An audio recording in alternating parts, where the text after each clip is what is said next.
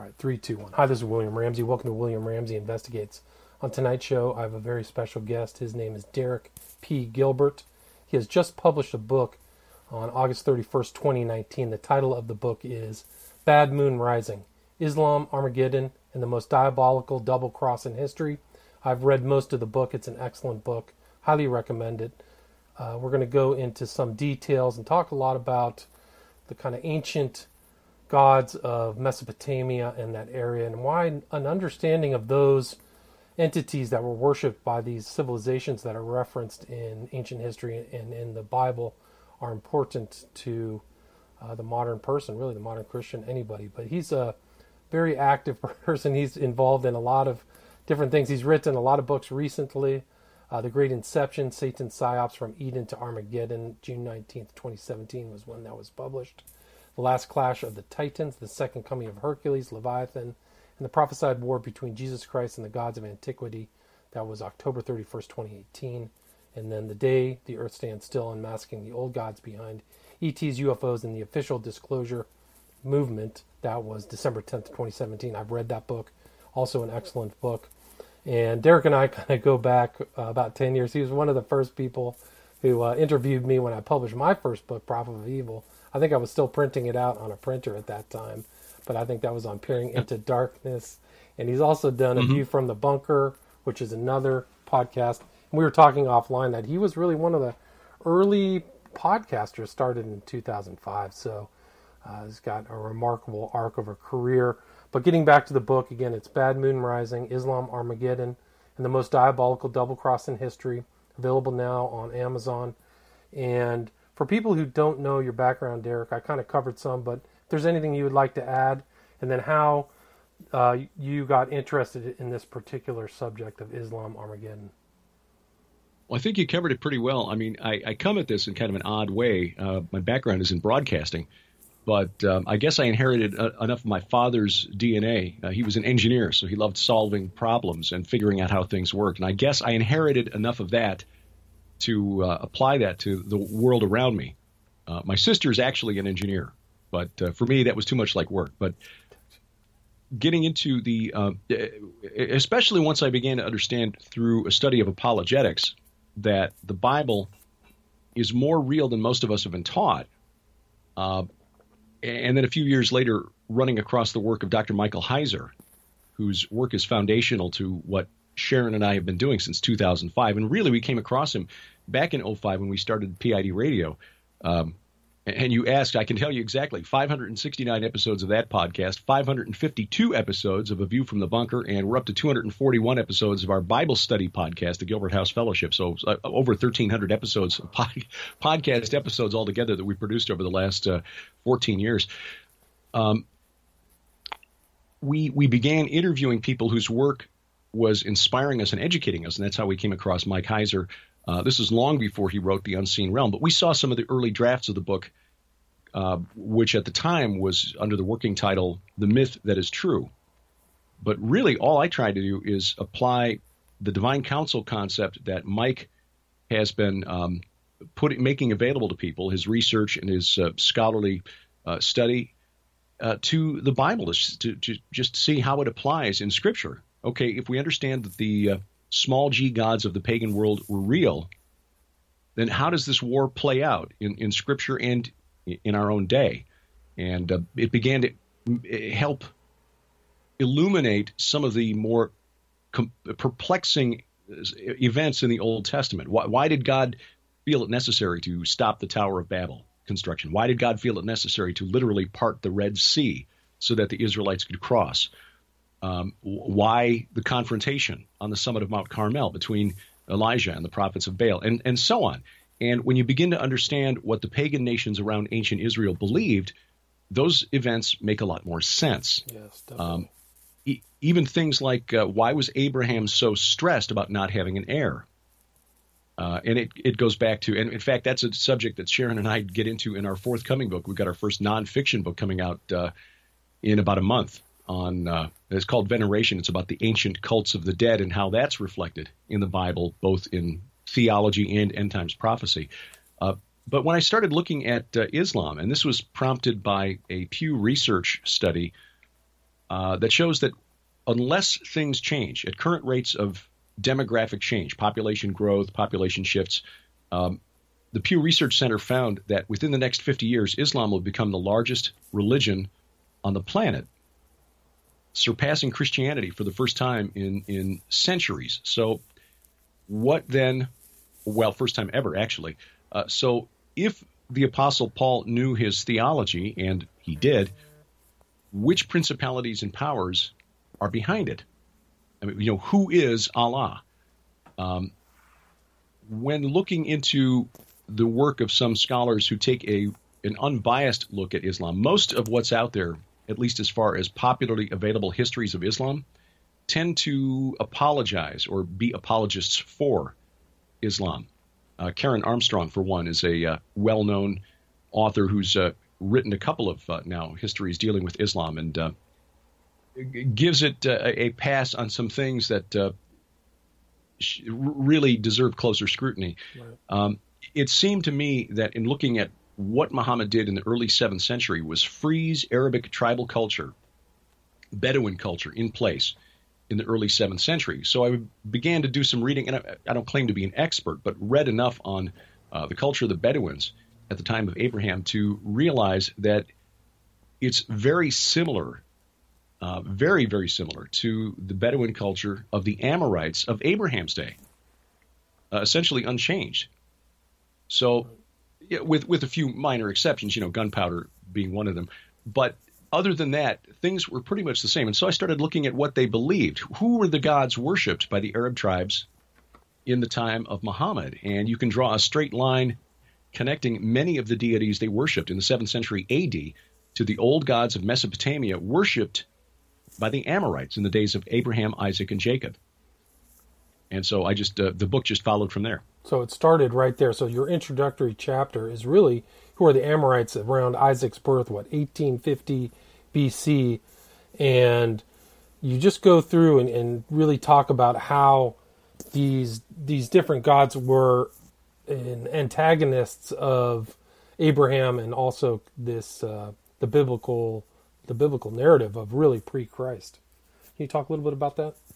Sure. Um, and again, this gets back to the work of Dr. Michael Heiser, who explains that if you were to ask a, a Jew of the Second Temple period. That's the time from uh, between the return of the Jews from Babylon and the time of the destruction of the temple in 70 A.D.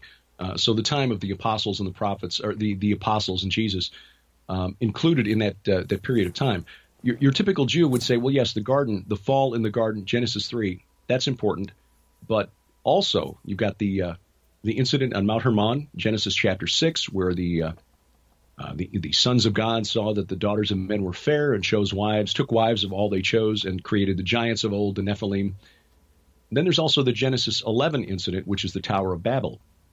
And after Babel, according to uh, Deuteronomy 32, verses 8 and 9, where Moses is recounting the history of the Israelites, reminding them of um, how God divided the nations after Babel. And we see that Genesis chapter 10, the table of nations. Here are the descendants of uh, uh, Noah and uh, his sons.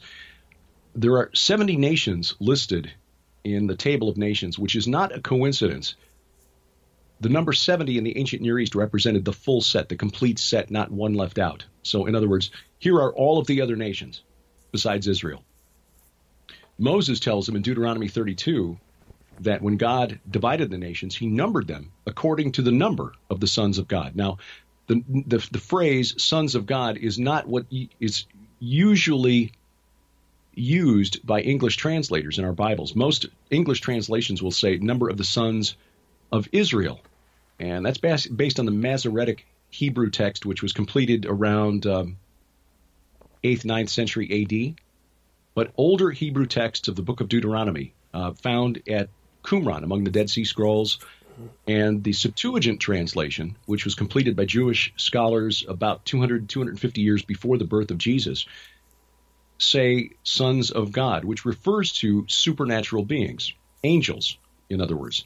Uh, in fact, the Septuagint makes it very clear. Uh, God numbered the nations according to the number of heavenly beings. So, what we've got after Babel is God essentially giving the world what it wants You don't want to deal with me? Fine. You will deal with the so called gods that you want to worship. But trust me, you're not going to like it. And Deuteronomy 4, verses 19 and 20 make it clear when God warns Moses or tells Moses to warn the Israelites, tell the Israelites not to fall uh, for uh, fall into worshiping uh, the sun and the moon and the host of heaven, things that God has allotted to the nations for their inheritance. In other words, God placed these fallen angels, these small g gods, over the nations after the Tower of Babel. So that's the situation on planet Earth following the Tower of Babel. The nations have their gods, uh, you know, Enlil and Ishtar and uh, Molech and Chemosh and Dagon and, uh, and Baal, the storm god. These were the fallen angels who God placed over the nations after the Tower of Babel incident. The uh, Jewish religious scholars from uh, Moses down through the time of Jesus understood that this was where the pagan nations around Israel got their pantheons. Gotcha. They were angels who'd been placed in charge of the nations. Psalm 82, when you read it, reads like a courtroom scene where God is condemning these fallen angels for the way they have administered what God entrusted to them. Uh, where God basically says, You've ruled unjustly, you've favored the wicked, you have not shown, uh, you, have not uh, uh, treated the, the, the widows, taken care of widows and orphans. Uh, and then he says, You are gods sons of the Most High, all of you, yet like men you shall die and fall like any prince. This is their destiny. The death of these gods has been decreed. It's just we're waiting for sentence to be carried out. So bringing that into this analysis, then, my my my quest, I guess, was to figure out how the gods of the Arabs of Abraham's day, or rather Muhammad's day, compared to the gods of Mesopotamia of Abraham's day, and if we could draw a straight line comparison from these uh, gods in the ancient world, whose uh, nations basically tried to destroy Israel before the, the Messiah could come forth and fulfill the, prop, the prophecy of Genesis 3 of the seed of the woman crushing the, uh, the head of the serpent, the seed of the woman destroying the seed of the serpent, or those who followed the fallen angel, uh, Nakash, translated as serpent in the, uh, uh into English, uh, because of the way Nakash is used in other passages in the Old Testament, Isaiah and uh, Numbers in particular, where it's used interchangeably with the root word behind seraphim, a type of angel, we can be pretty sure that the serpent in the Garden of Eden was not a talking snake. Right. So, it's an, an, angelic being that Adam and Eve were, were accustomed to uh, to uh, seeing in the garden. Um, so before Israel could produce the Messiah, the angels or the small g gods of these foreign nations led them again and again to it. it, it suddenly, the Old Testament begins to make sense. It reads like a history of the rest of the world versus Israel. Right. And considering that God had told these uh, small g gods, you're going to die, you can begin to understand why they would uh, pursue that course of action. Well, it, what's interesting is, and only dawned about uh, six weeks ago, and I had not, I, I don't think that I included this in the book. I think this came to me after the book was already off to the printer.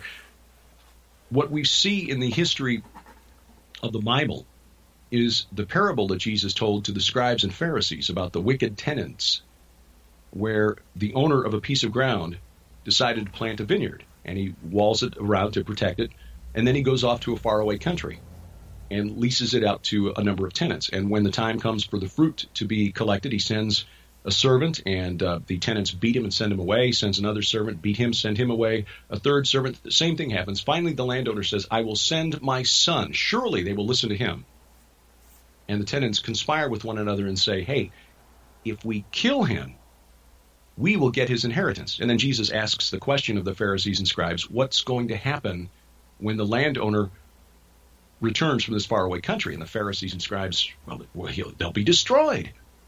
And then they perceive that Jesus was talking about them. But I think Jesus was actually talking about the principalities and powers behind them, because that is a perfect parable for what we see here on planet Earth. God created Earth as Eden, his garden. He entrusted it to these tenants, these fallen angels, or angels who fell, and they killed his son, thinking somehow they would get his inheritance. But when he comes back, they will be destroyed, and it will be turned over. The garden, Earth, will be turned over to new caretakers, which will be us, the faithful in Jesus Christ. Interesting. Yeah, and, and you make that point through the book is that they wouldn't have killed Christ if they knew what the total plan was, or they were surprised at uh, at the the ultimate plan of God and for all of humanity. Right. Right. I think that's a key aspect of this. Why would these fallen entities work together if there's more than one? And I think we can see pretty clearly in, in history and in the Bible that there are more than one. Um, why would they work together? Well, I, you know, I think the way we're taught in our church is that it's the devil and maybe demons if we if we go that far in uh, looking at the supernatural realm. Um, obviously, it's the, the supernatural realm, the spirit realm, is far more complicated than that. It's uh, more populated than that. I think what happened after the uh, the resurrection, and as you mentioned, Paul, in fact, makes this clear. 1 Corinthians 2, verses 6 through 8, and I'm paraphrasing again, that um, if the archons, the, the rulers of the age, and I think in context, it's clear Paul was talking about supernatural rulers, not politicians. Uh, if the rulers of the age had understood the mystery that God was revealing through the apostles, they would not have crucified the Lord of glory. And, and yet they did. And again, I think this speaks to the parable that, of course, preceded the crucifixion. Even though Jesus had told them when he was addressing the scribes and Pharisees what this was all about, they couldn't stop themselves.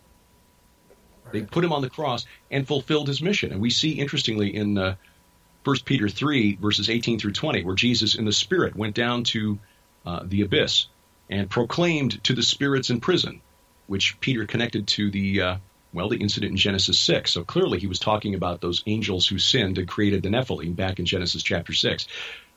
Those who'd been uh, allotted to the nations after Babel, who were still active on the earth, I think we're caught by surprise by the resurrection and um, collaborated to put together a new religion. And that's why I make the case, uh, I argue in the book Bad Moon Rising, that Allah is not a single entity, that it is, in fact, an avatar, a, uh, a Wizard of Oz type avatar, operated by a coalition behind the scenes, almost like a board of directors. You know, call it Allah Incorporated. And uh, they just manipulate this uh, avatar as needed. They found their man in Muhammad in the early 7th century and uh, put forward a religion that, quite frankly, appeals to the basest instincts in men. And uh, it's but, been a huge but, success. Yeah, it's been a success. But I think you make the great point, and you make you tie it together that these the Islam is this composite of these old gods that existed from the Old Testament. So you go in in your introductory talk, you're talking about the city of the, the moon god, the sun god, the solar god, and how these these small g gods were, uh, like you said, like incorporated or corporatized into yeah. Islam. So, can you talk a little bit about kind of not just the Amorites, but also their gods, the Baalim, and and how these mm-hmm. are these gods, these names are different in different cultures, but they're the same type of entities. Yeah, and I think Sharon is uh, my my wife Sharon has put this well, and she's the one who got me thinking in terms of avatars. And uh, it, it, gets a little convoluted, and we'll, we'll touch on this when we get to the war god. But in looking at the principal gods of the Amorites, who dominated the world of the the, the uh, patriarchs, about the time that Abraham was born, the uh, Amorites came into their own in the ancient Near East, uh, the the lands that today we call uh, Iraq, Syria, Jordan, Lebanon, Israel, southern Turkey, northern Egypt, even. Uh, those were all under the control of different Amorite uh, kingdoms, uh, different Amorite families. Like the Israelites, they were a tribal culture. They started out as nomads, herders, shepherds, eventually settled in cities and set up kingdoms. The best known of which, of course, was Babylon, which was founded by an ancestor of Hammurabi the Great the principal gods of the Amorites, I think the characteristics of those gods are reflected in the characteristics of Islam. I mean, it would be easy to say that uh, Islam is a moon god religion, but I think that's way too simple because there are characteristics of Islam that are not attributed to the moon god in the ancient world. Like, you know, the violence and uh, uh, the carnality, um, the, the, legalism. Those really aren't attributes of the moon god, and that's when I began to look at other uh, their other principal members of their pantheon and settled on seven that I think are whose characteristics um, are, are, reflected in the way Islam has uh, grown over the last 14 centuries. I mean, there is a a chief god or a dark god, um, referred to, I, I call him the God because, well, that's what Allah means. It means it's based on the Arabic al ilah, meaning the God.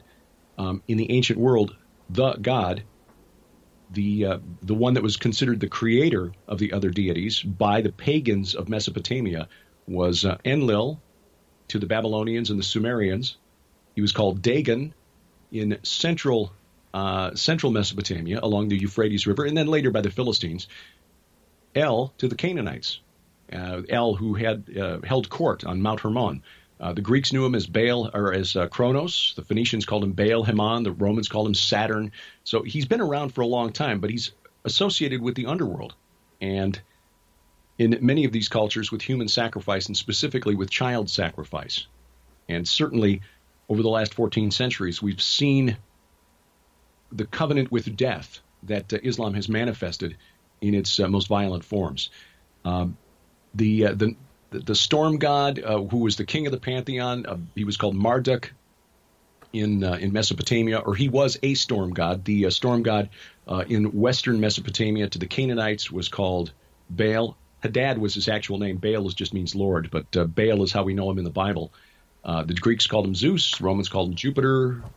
The the Norse called him Thor. Uh, he emerges as the king of the pantheon in all of these cultures, which is not a coincidence. I, think we're seeing variant versions of the same basic story. Uh, the moon god, far more important in Mesopotamia than we've been taught. I think most Christians, if we've done any kind of deeper study into the occult at all, assume because the, of the Romans uh, and Sol Invictus, assume that the sun god was important. And we see Baal sometimes described as a sun god or Nimrod described as a sun god neither of which happens to be true. And by the way, this is sort of an aside, but uh, in my research, I've never come across anything from the ancient world that shows that Nimrod was worshipped by anybody, anywhere, at any time. In the ancient world. Now, in the modern world, I'd argue, yeah, the Freemasons venerate Nimrod, but that's a whole other topic. Anyway, uh, the moon god was more important because you were dealing with a tribal pastoral culture living in very hot, dry, desert conditions. And so you tended to move around and be more active at night when it was cooler. Plus, you had the regular 30 day lunar cycle lunar and the uh, calendar, uh, fertility right. implications.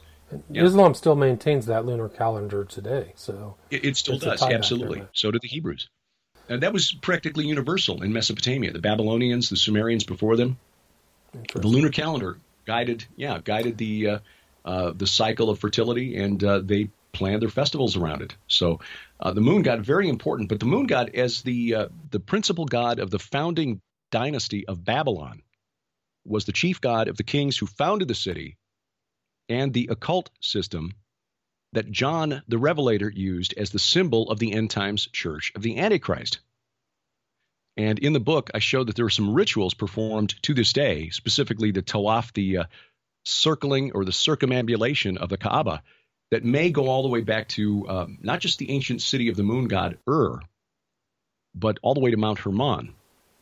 Right. That was fascinating um, that you said that people would ascend to the top of Mount Hermon in a spiral fashion to make their water yeah. offering. You know. Credit to Sharon for this. I mean, this has been known since 1869 by uh, archaeologists and scholars. Uh, the uh, archaeologist Sir Charles Warren who also dis- discovered the Moabite stone and uh, Warren's shaft, which is the water channel through which uh, David's general Joab climbed up into the city of the Jebusites to open the gates. Um, Warren climbed Mount Hermon in September of 1869, and he visited the temple on the summit of Mount Hermon. Uh, this is the highest man made place of worship on earth. He discovered a, a stela inside the temple that uh, uh, is inscribed in Greek, so it's not older than uh, the time of Alexander the Great, uh, late fourth century BC, but it makes reference to the Watchers. You know, inside this temple there was a there was a, a, a stone, four foot high, eighteen inches wide, twelve inches deep, inscribed with uh, those who you know by the order of the Most High and Holy God, those who swore an oath proceed from here, which is clearly a reference to the oath sworn by the Watchers, uh, the reference uh, to the Book of Enoch. But while he was there, he found a, and, and again, this temple was probably from the uh, late Greek or early Roman period. So again, not really that old, you know, 2,300 years old or something. But he said he found a much older stone wall that led up to the summit of Hermon, which is scooped out like a great big bowl. probably to receive uh, libations, drink offerings. Uh, a scholar by the name of Edward Lipinski said that there, this was a practice known in the ancient world called the Yarid. Uh, it's based on the same root as the name of the Jordan River, it means to come down or to pour out. Um, and the the uh, ritual would involve going down the mountain to a river and bringing water up the mountain. But because of the way the stone wall uh, approached the summit in a spiral fashion, you were forced to approach the summit with the summit always on your left, which is exactly how Muslims for 14 centuries have circled the Kaaba, with the Kaaba always on counterclockwise. Counterclockwise, right? And I think, yeah, so it's an old ritual, and I think you actually put the black cube of the Kaaba going through Petra as well, which I found to be mm-hmm. pretty fascinating as well. Can you talk about that? Yeah. But credit where it's due. This is the, based on the work of a, a, Canadian historian by the name of Dan Gibson. Uh, he's got a, a, documentary that I recommend called The Sacred City, which is uh, available at uh, Amazon Prime and maybe a few other places.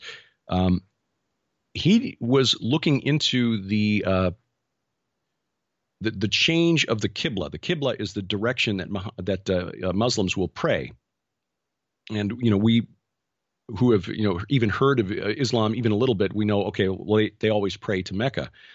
Well, it's known from the uh, the Quran that at one point, about 12, 13 years into his uh, new religion, so sometime around the year 622, Muhammad changed the direction, changed the Qibla. Uh, was previously Jerusalem, and he got angry because word got to Muhammad that uh, Jews were making fun of him. He didn't even know the direction to pray until we told him. Uh, so assumed then that uh, when he changed it from Jerusalem, he changed, turned his back, and prayed toward Mecca and the location of the Kaaba. But th- there's a problem with that theory because honest archaeologists will admit that there's nothing been found at Mecca in Arabia dated to before about the ninth century. Um, descriptions of Mecca in the in the uh, in the Quran don't fit with what archaeologists have found on the ground because they describe uh, agriculture taking place there, and uh, uh, it was a place for uh, uh, caravan traders to uh, come and, and, do business. Except that Mecca is off the caravan trail that existed. By the time of Muhammad, the trade in the the spices like myrrh and frankincense that came up from South Arabia, Yemen, and Oman uh, along the east side of the Red Sea, that trade had died because with the growth of Christianity, people weren't burning incense anymore, not like they used to, to you know offerings for the gods. Uh, that was not a thing with the early Christian church, and so the trade in these expensive spices and uh, perfumes had dried up. What little trade there was coming from Arabia was in leather goods, and frankly, there's not enough profit margin to make it worthwhile, even if Mecca had been on the caravan route, which it wasn't.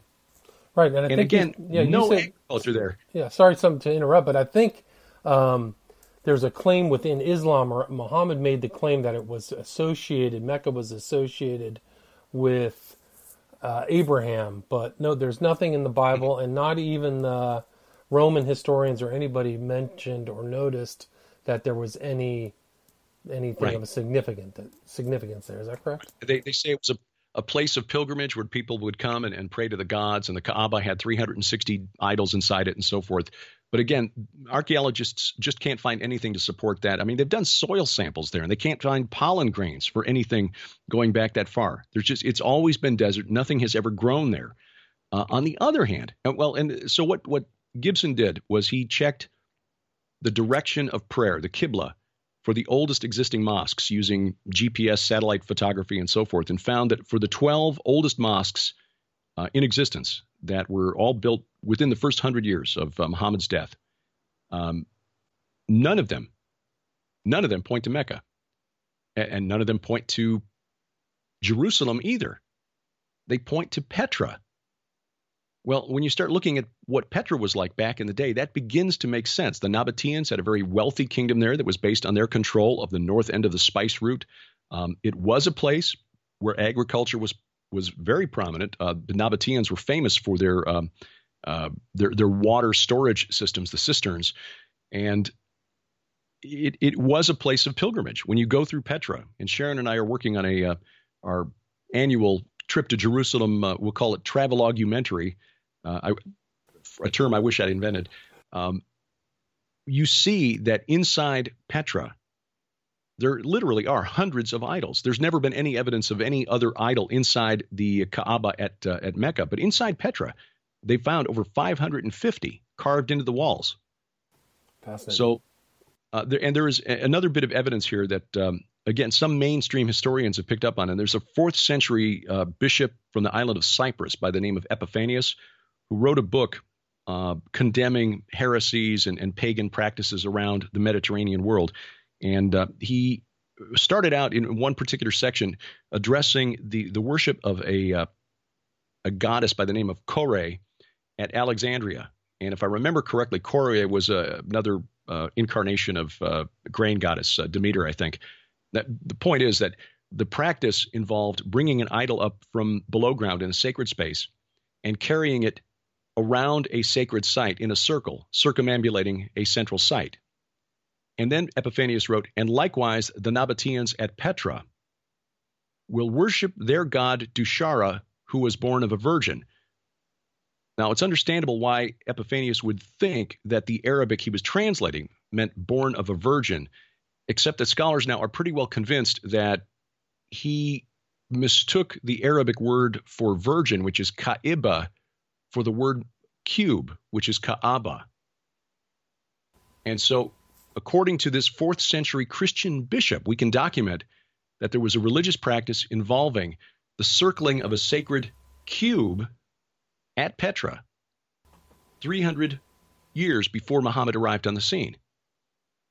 And of course, the god Dushara, when you visit the temple of Dushara, and this will be in the video that we'll have coming out just in a, oh, probably a month or so from now, um, there was a spot in the courtyard in front of the temple of Dushara, which looks like a cube. Now, it's been partially destroyed because of earthquakes over the years and probably because of an Arabic, or rather a, a, a, a civil war inside Islam for control of the religion in the late 7th century. But uh, that is what we believe. And we're going to do more research on this. In fact, Sharon and I are planning a book on Petra for next year to dig deeper into this subject. But we believe that that's the location, the original location of the Kaaba of Muhammad.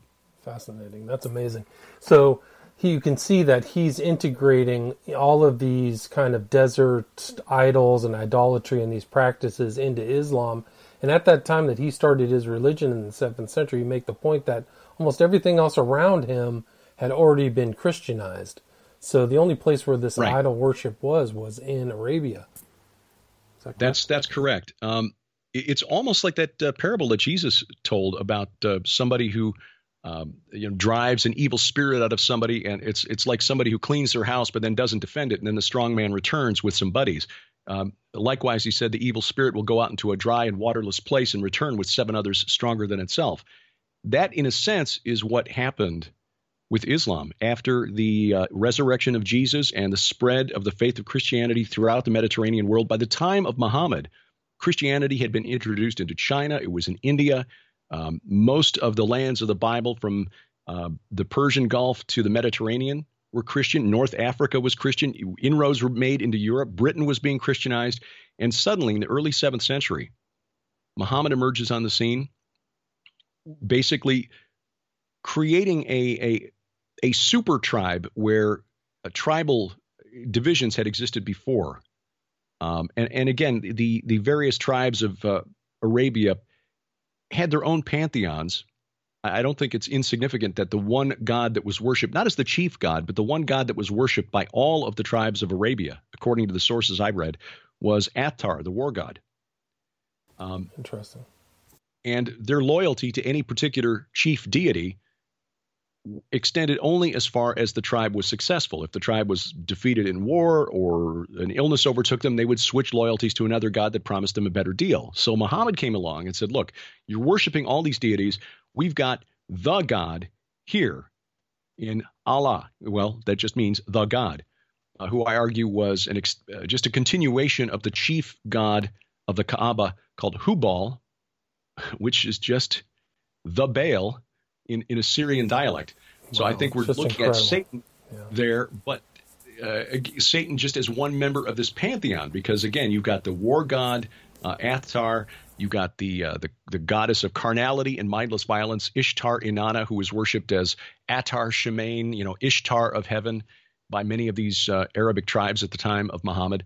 The plague god, Reshef, known in uh, the Semitic world going all the way back to the middle of the third millennium BC, but also known and known as a gatekeeper to the underworld, which is prophetically significant because the Greeks called that same entity Apollo. And we see him in Revelation 9 as the king of those who are in the abyss. And uh, then the uh, the Moabite war god, I include him. He seems like kind of a minor player in the Bible, Chemosh, except, and this is where things gets kind of strange and weird. Uh, Athar, the war god, was just the male aspect of Ishtar.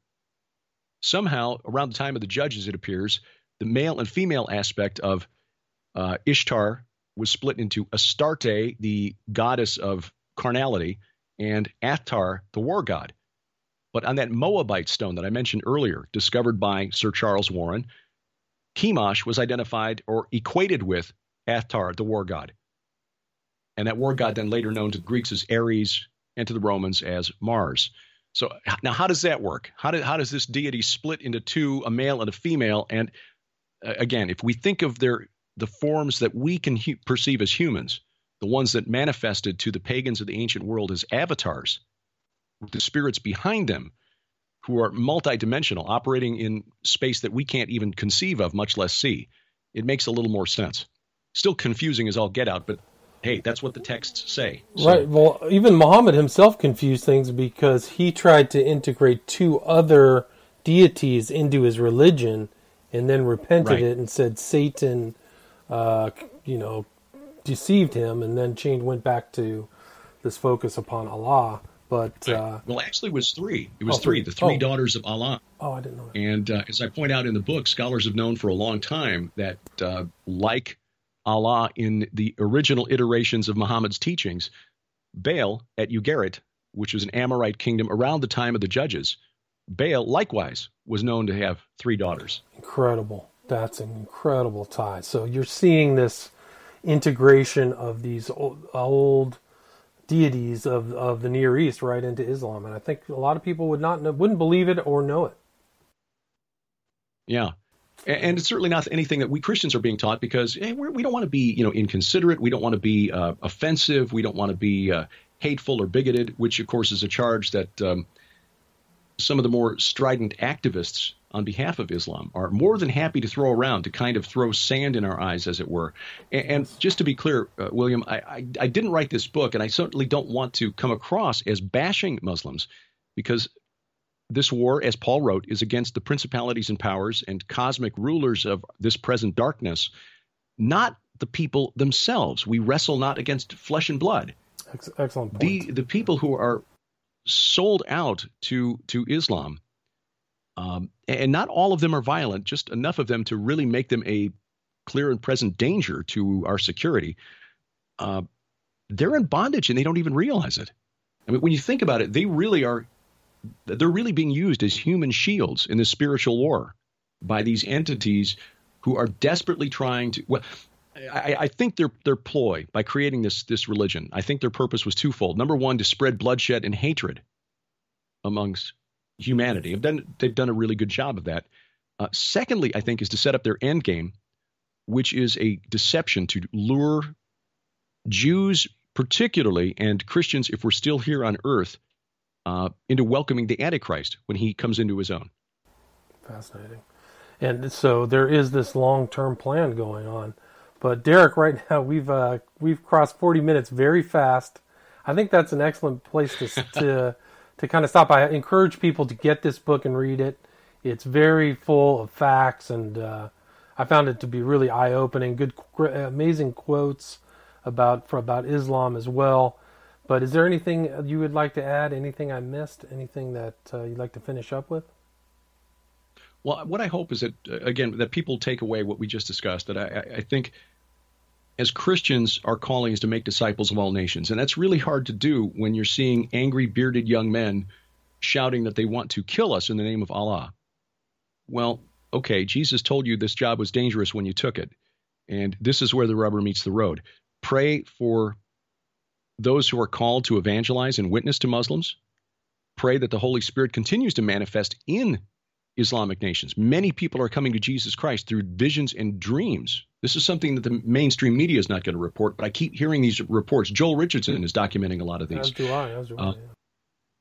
Right. So this is a great deception. I, and here's the, the sad thing that this really tragic. Uh, I, I believe that the most plausible scenario for Islam in the end times, in any end times scenario that doesn't factor in what's about to become the world's largest religion, is really missing a big piece of the puzzle. And I think the most plausible scenario is that Muslims will be sacrificed by these gods that they followed to try to deceive Jews into welcoming the Antichrist as their Messiah. I mean, as far as the fallen are concerned, Muslims are already in their camp. They're already lost. They're already bound for destruction. So the only value that they have is to try to destroy the people that they've been trying to destroy ever since God called Abram out of the city of the moon god in northern Mesopotamia, Haran.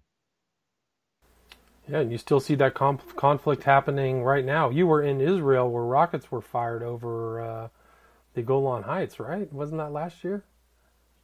Last year when we were there, yeah. The uh, the funny thing is, the Israelis are like, eh, it's another day. You know, school wasn't even canceled. Uh, the only thing that affected us the day that the uh, IDF detected Iranian troop movement on the Syrian side of the border was that they wouldn't allow us to go up Mount Bental, which is an observation post but there's also a tourist site up there where you can go up there and look and see where a key battle took place in the 1967 war.